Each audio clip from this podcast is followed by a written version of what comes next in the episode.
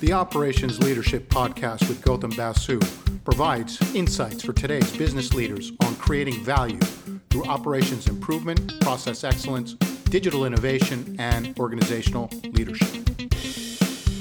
This episode's guest is Dr. Gyöngi Kovacs. Gyöngi is a professor of humanitarian logistics and supply chain management at Hanken University. She has done extensive research and fieldwork in this topic and this is quite a timely topic to discuss, especially in light of the Ukraine conflict and the impact of the refugees. During this conversation, Gyöngi discusses about the similarities and differences between humanitarian supply chains and normal business supply chains. She talks about the attributes in terms of flexibility and responsiveness and agility of humanitarian logistical operations, as well as the different phases in a disaster relief operation, and some best practices and insights that she's gleaned over the years in this discipline. So we hope you enjoy this conversation. Hello, Gyöngi, and welcome to the Operations Leadership Podcast. Thank you for having me. Great. Well, today uh, we want to discuss about a very important and current topic around humanitarian supply chains and logistical operations. And maybe we can start out with the question around maybe you can describe what are the main differences between humanitarian versus normal business supply chains and logistical operations? Thanks for that question. It's a really important one. And let me maybe start by saying that we tend to discuss the differences, but there are more commonalities. We talk about the same logistical principles, we talk about the same kinds of supply chains, we talk about the same concepts, the same tools, the same everything. But there are, of course, differences as well. I just wanted to make sure that, um, yeah, basically, let's start with it's the same thing, it's logistics, it's supply chain management, but the context is different. Hmm. With the context being different, there are two things that stand out. One is, of course, that we talk about beneficiaries or end users and not consumers and customers. Now, why is this important? Beneficiaries don't necessarily have the same voice. We tend to want to attribute more and more voice to beneficiaries, but nonetheless, it's not often them choosing what they want. It's they can't vote with their feet. It's being uh, items provided to them. That's really quite a big difference. It's a bit like when you think about healthcare and patients. Mm-hmm. There is limited choices for patients of what kind of healthcare provision there could be for to them. The other thing from a supply chain perspective is that the organization providing services and products cannot choose away areas that would not be, for example, profitable say in a retail setting in a supply chain setting you can say that i'm not going to set up certain stores in certain areas because just the sheer transportation there doesn't pay off. Here it's the opposite. Those are going to be the areas you want to focus on. So that makes it quite different and possibly a bit more challenging from a supply chain perspective. Right. And and i, I guess you know it's interesting what you said about this whole beneficiary concept and of course with business, it's it's a profit maximization as kind of the objective uh, function, whereas here I can imagine it's uh, saving of lives, uh, this type of objective function. So in that sense, quite different from the goals. Spot on. I mean, the the idea is not to, to make profit. Uh, that uh, that environment and context is of course also different. Uh, what you exactly want to achieve with your operations is definitely different, and the main idea is humanitarian mm-hmm. logistics. So you serve people, you save lives, you sustain lives. Mm-hmm, mm-hmm. And could you tell us a little bit more about how uh, the supply network of humanitarian aid, i.e., the donors, the aid agencies, the NGOs, governments, even the military, how are they coordinated in a disaster uh, relief situation? Is it usually conducted in a centralized manner or a decentralized manner? So maybe you can. It's two questions. So how is the supply network? What who do they consist of, and how are the coordination principles um, actually structured?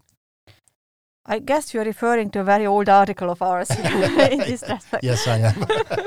no, uh, it, it's really great because um, there are many different levels where coordination happens. Uh, there, there is coordination across the same organization. Say, if I'm Save the Children Finland, I coordinate with Save the Children UK and so forth. Like, so, like it could be the same kind of network of one organization to start with.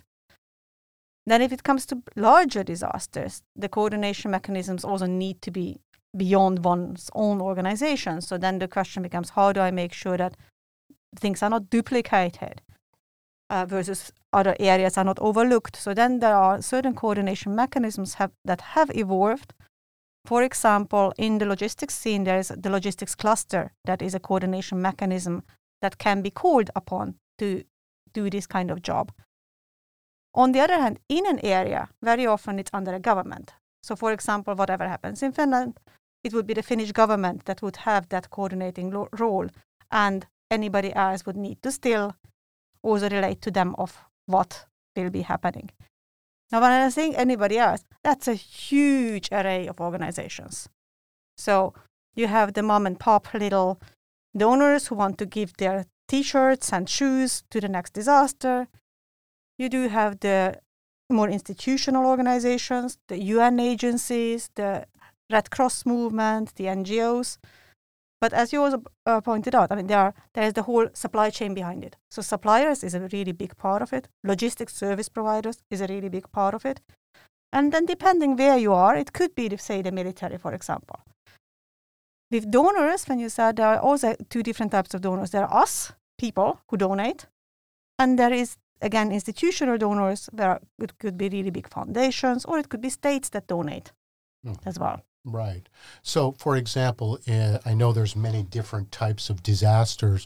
So, if, if it's a if it's a regional disaster, like for example in Southeast Asia, a flood or a hurricane or what have you, and there's multiple national uh, governments responsible, is there one government that kind of takes the lead, or is it you know a UN or a World Food Program that kind of comes to the you know the, the, coordination mechanism, mechanism specifically. So within their own regions governments will have a say. So i mean if it's say a pandemic the health authorities will coordinate the things within their own region then it, sometimes there might be supranational coordination. So when you look at the covid-19 pandemic in where we are now here in finland you would have the finnish government and the mandated organizations health organizations playing a very important role. But then they also coordinate with the eu so all the vaccination campaigns and things like that were also coordinated. Like, okay, who is buying in for everybody? So there's a lot of purchasing power to be gained with doing things together. Right. When it comes to, for example, a different disaster that we are currently um, witnessing, and that is the uh, whole u- war in the Ukraine and and all the repercussions of it. Again, you have in a war situation the disaster in the country, but then you also have the, uh, the repercussions outside, all mm-hmm. the refugees and the refugee movement and the refugee response. Here, the coordination can be, again, within countries, but across countries, the coordination starts to be exactly this kind of cluster system where you have several different clusters, very often thematic ones. So there is a, there's, for example, a water and sanitation cluster. Mm-hmm. There's an emergency telecoms cluster. From uh, from our perspective, probably the more important one is the logistics cluster mm-hmm. because that would be the one looking at the flows.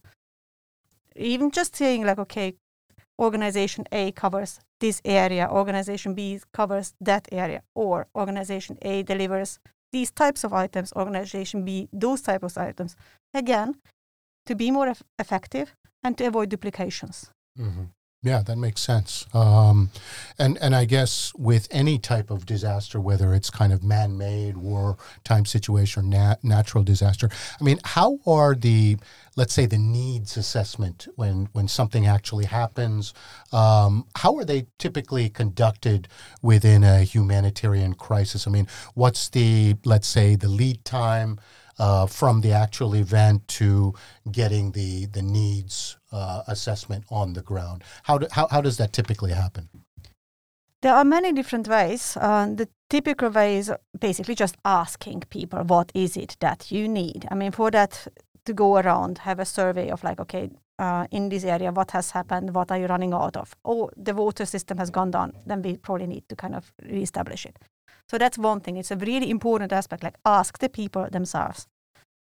But then there are other things as well. So nowadays there is a lot of emphasis put on social media and what comes up in social media and like, okay, um, people posting that this is happening, that is happening, uh, this is what we need. From a humanitarian perspective, what is almost more interesting is to see what is not said which part or region might be completely out of telecoms uh, communication. So listening to the silence is mm-hmm. a really big aspect of it. So that might be where the people are the most vulnerable because when it, we are talking of beneficiaries, we also look at who are the overlooked, who are the most vulnerable.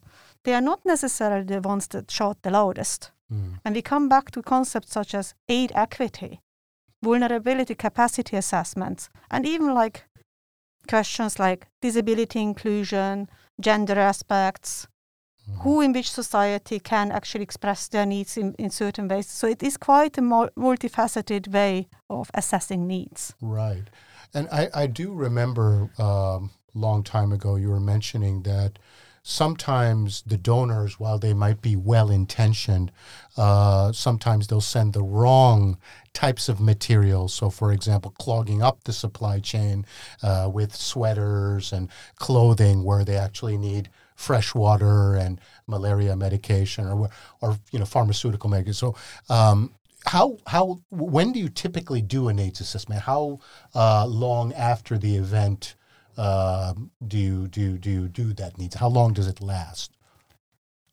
Let me say that there's not one needs assessment because needs also develop dynamically. So you do need to assess needs, reassess things as the context develops. In a conflict area, especially, things develop dynamically all the time. Like today, there is still food in the region. In a week, it might have run out. So those kinds of things also really um, play a role. Then, when it comes to donors sending the wrong stuff, yes, there is a huge problem with that when people, out of the goodness of their heart, want to help. And it's wonderful to see that so many people always want to help. But don't take a step back and say, like, okay, what is it that that person on the other end actually needs? And what is their highest priority? So, depending on what has happened to someone, the highest priority could be finding their family and communication the highest priority could be just safe drinking water. It could be electricity. So it, it's not necessarily what we might think. And just as we don't want other people to tell us what we need, it, it is the same thing in this context. Right. From a supply chain perspective, it can actually cause problems if we send the wrong items. So, what we see in the current um, Ukraine crisis is also that, especially as you mentioned, people like to send their sweater. Now, I'm not saying that sweaters are not needed, but are they needed now? And are they needed there where they are being sent? So at this point in time, we have locations full of sweaters and full of this and that, where they are out in the rain and in the snow and actually go to waste. Mm. So that's probably not what you intended to do when you sent your sweater. Sure. Secondly, they clog up warehouse space. They might clog up ports and airports. So then, with that, the, the things that are priorities don't get through anymore. Right. Right. Yeah, that's a, that's a problem. Um, and and so, if I understood you correctly, I mean, one of the best ways uh, to do a needs assessment is just to ask on the ground what is needed. Um, are there are, are, are they leveraging technology, um, you know, within this humanitarian supply chain for this needs assessment, i.e., uh, drones, uh, UAS systems, uh, GIS systems to kind of survey if it's a natural disaster or even it's a, if it's a war torn, the movement of people, the damage that's been done. Um, are they using those type of uh, technological uh, components, leveraging those? There are many technological components being used, but again, let me just start by okay. First of all, you look at where where is there a patch where there is complete technological silence because that's something there somewhere bigger may have happened. So, say a typhoon has swept through an area and you don't get communication with a certain island anymore, you wouldn't know what the needs are because the telecoms is down. But that telecoms is down is an indicator for you that this is an area that has been hit substantially. So these things are really important as well. In other things, I mean, you can look at population movements through satellite pictures. Right. you can deliver phones uh, to a community that has been hit with a drone and by that establish the communication and be able to ask them what they actually need. So those kinds of things can be done. Drones are a bit of a two edged sword though, because as they might work, for example, in a pandemic, they might work relatively well in a natural disaster. They do not work in conflict settings. Mm. Because how can anybody say that this drone is the one that delivers me aid versus that other drone is the one that is going to shoot at me? Right. Right. That's a good point. Um, yeah, maybe maybe a question around the phases, the typical phases of a disaster relief cycle, and um, could you describe kind of what are the the typical phases around a relief cycle, and maybe give us some color, some detail around how that happens? So, uh, in the disaster management literature, one talks of four different phases uh, that is, uh, mitigation, preparedness, response, and reconstruction, sometimes with nuances of what, what you call them. In logistics, we typically only talk about from preparedness to response to reconstruction because there's very little that logistics does in mitigating against potential disasters. That said, that has changed because now more and more there is an acknowledgement that, for example, climate change does um, become a very strong factor in how disaster patterns also change. So our logistical choices, even like greening the humanitarian supply chain, will make a difference in how that plays out. So those kinds of mitigation aspects have started to come back even in humanitarian logistics. But that's fairly new. On the other hand, when we talk about the other three, so preparedness is a really important part, and that includes like not just pre-positioning stock, which means like you have certain items you know will be commonly needed. And even though I said that, for example, you ask beneficiaries first, there are certain items you kind of know will be commonly needed, from painkillers to certain food items like long uh, long lasting food items things like that um, certain water and sanitation aspects so etc so you can pre-position those. You can pre-position entire field hospitals as in finland is being done as well that there are field hospitals in warehouses that can be sent out. So those are the kinds of things you can do Pre, um, preparedness though also means training. And training is a very important aspect of it. Because even though we could be the best logisticians in the world if we haven't been trained to for a certain context and setting we might not operate well in it. And with training i mean now actually in that sense two things like the context and knowing what you're going to do from a humanitarian perspective but even just the systems humanitarian organizations have their own erp systems their own this and that their own logistics information systems it does require a bit of training to know, okay, like how do I punch it in there instead of say the, co- the commercial one that I'm using every day. Mm. So those kinds of trainings are important, plus the coordination of people. So having met someone in a training, you may be able to much easier than reach out to that person in an actual operation as well. Mm-hmm. So just recognizing the face, know that we can work together effectively. So these are really important things in preparedness. And globally, by the way, the preposition stock exists as well. So it's not just nationally, but also uh, UN agencies, bigger humanitarian organizations have come together to say like there are certain locations in the world that make more sense. They have a better outreach to other geographical coverages. They typically are at sections where you have prime intermodal transportation, so ports and airports, possibly uh, some railways, very good um, port hinterlands and, and connectivities. So those are of important there. But also like they tend to be in locations that are not very conflict prone. They tend to be in locations that are not natural disaster prone, so that they are not going to be wiped out as the first thing in a disaster.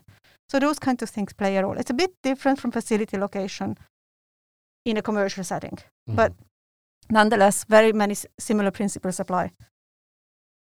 Then let me come to disaster response. That's when you become super agile, have to mobilize, get out, uh, have your feet on the ground, send out people, and actually start to deliver. And yet, the biggest issue is not we are sending people and we are sending stuff.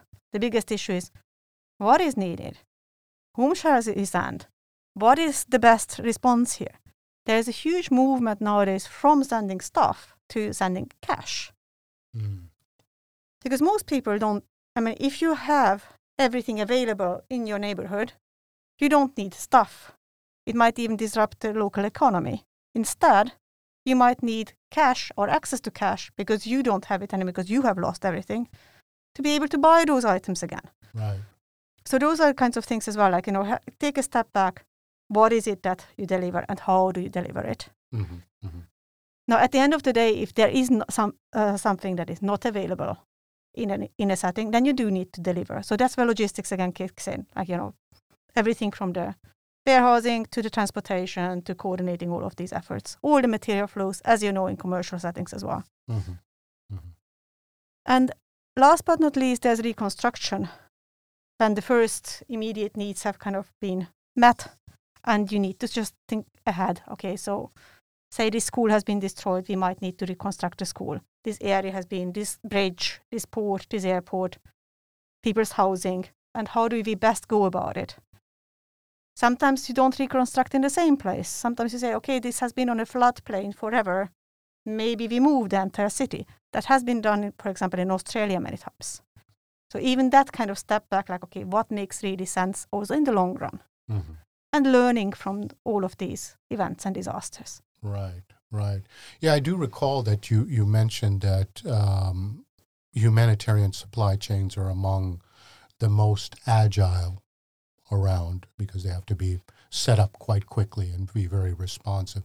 Have you seen, you know, kind of in your in your work and experience, um, an evolution to being even more agile or less agile? How would you rate the performance of, of, of humanitarian supply chains? I know it's a broad question, but you know, you mentioned training, so I could imagine that during the course of the last 10, 15, even 20 years, um, because it's it's a relatively new kind of not new but recent concept within logistics and supply chain management or operations management literature. So, have you seen an increase in performance, i.e., lives saved?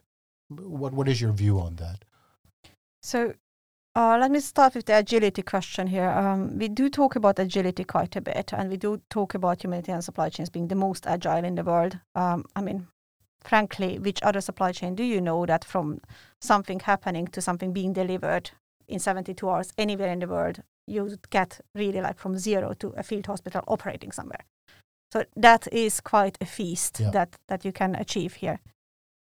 That said, agility might not be always the best concept to use because it's not something that you need to be agile all the time. So it, it, there's a, lot, a bit of a discussion like, okay, at which point are you more on the lean side? When do you activate? When do you mobilize? So maybe things like responsiveness, supply chain resilience, mm-hmm. even mm-hmm. um, flexibility, they, they might be um, somewhat more useful concept in the long run because you do have to balance it out and you don't want to have costs where there are none. Because right. also in preparedness, it is a fine balance between saying, well, I have these items on stock, but what if they are never needed? And like, what is it that we are preparing for? Which scenarios are we considering? To saying, well, we look at the items that are commonly in use across various disasters, to saying that, okay, even though we are preparing, we want to have inventory turnover. So is it something that it's just kind of like we have a buffer stock, but it is still first in, first out, and we just keep that buffer. So like there are many mechanisms that you can play with here. In contrast between the humanitarian and commercial setting, we sometimes have also been looking at okay, um, we focus very much on dynamic flexibility in a commercial setting. Mm-hmm. How to quickly add certain capacities, how to sometimes change a supplier, things like that. Versus in the humanitarian setting, what there is is in addition to that, structural flexibility. That there are different organizations that can jump in, different locations that you are uh, supplying from. You build up that full structure and you carry that structure. People don't tend to want to finance that part though. So that is kind of the biggest challenge here because whenever a disaster happens, people are happy to donate. There are lots of events, lots of movement behind it and traction whenever it comes to like preparing for the next disaster, the same willingness is not necessarily there. Right. Interesting. Yeah, and, and this kind of leads logically to my next question is is obviously there there are many different types of disasters. And so what what are the kind of primary differences between let's say a humanitarian logistical response to a natural disaster such as a hurricane or a flood or an earthquake versus one maybe that we're facing now with the Ukraine situation based based on a wartime situation. I think you alluded a little bit to it in the sense that if you're doing uh, let's say mitigation strategies, you know that roughly this area is prone to a flood. So you have visual controls that say move to higher ground um, or simple things like that. But are there any other differences between, let's say, a man made situation, i.e., wartime refugee crisis, versus a natural disaster situation? There are, again, probably more commonalities than differences. I mean, you do have the human uh, impact and suffering, and you do need to develop um, deliver aid to people. I mean that that is fairly common. I mean, uh, and then the other things also also like all the supply chain principles we've been discussing are still again the same. So I mean there are many many commonalities. When it comes to humanitarian organizations, they do respond to conflicts. They respond to natural disasters. I mean, or actually, let's put it like to the implications of natural hazards. Mm-hmm. And they do respond to also pandemics and epidemics. I mean, there are lots of other things as well. I mean, when it's, say, an Ebola outbreak, you still also respond. So that is also a typical humanitarian setting. Now, when it comes to the natural ones, many of them can be also very well predicted. I mean, you already see that, okay, the second harvest is failing somewhere, there will be a food crisis.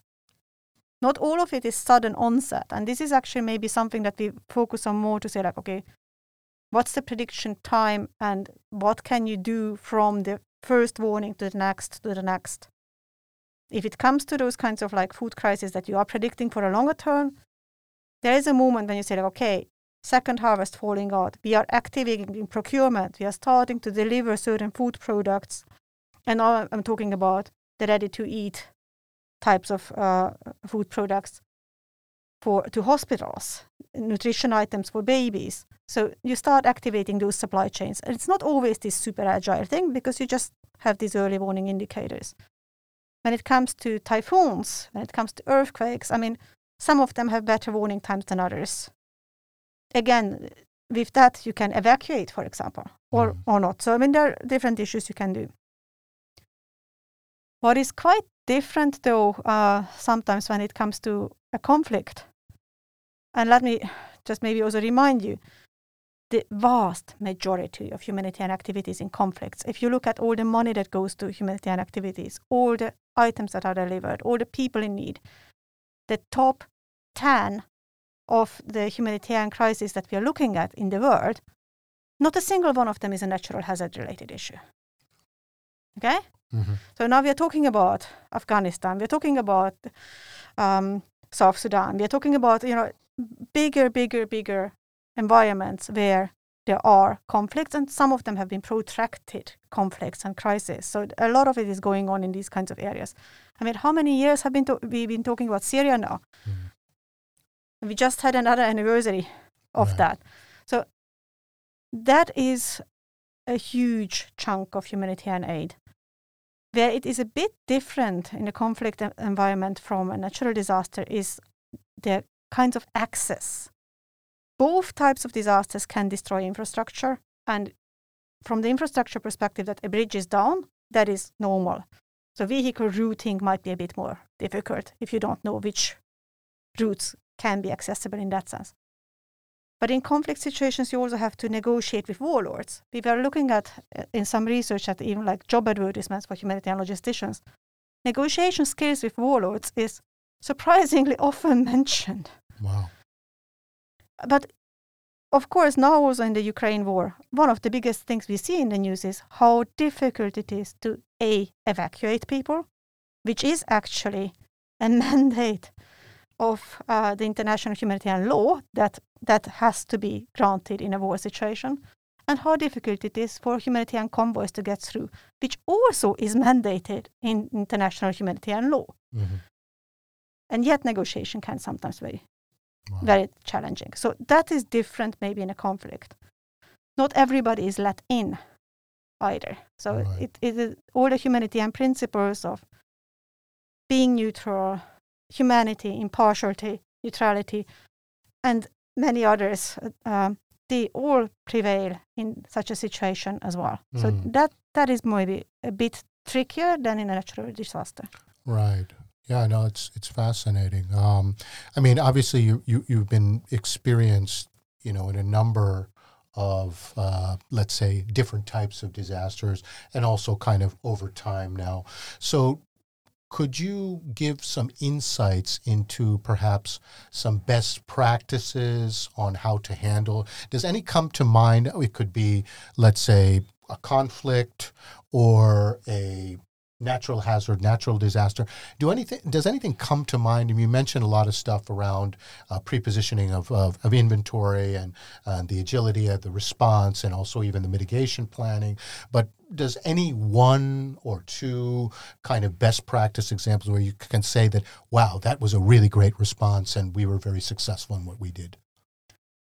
Uh, there are many best practices and on many different levels. I mean, let me start maybe with the level of individuals. I mean, uh, us who might or might not experience disasters um, uh, anytime. We can practice our own resilience. We can think about it. We can prepare for things. Uh, uh, SPEK has come out in Finland as well with a leaflet to say, like, okay, what are the items you might want to have for the next 72 hours if something hits you? Also now, uh, we've been working, um, and a lot of other organizations have been working with Heureka, the Science Center, to put up an exhibition on natural disasters. And in fact, what you can practice there is your own resilience. So I, that that is something to maybe go by and because it goes through what are commonalities here, what are the five to six points as a key takeaways to think about, like what happens in this kind of disaster, what can you do better as an individual, as a community.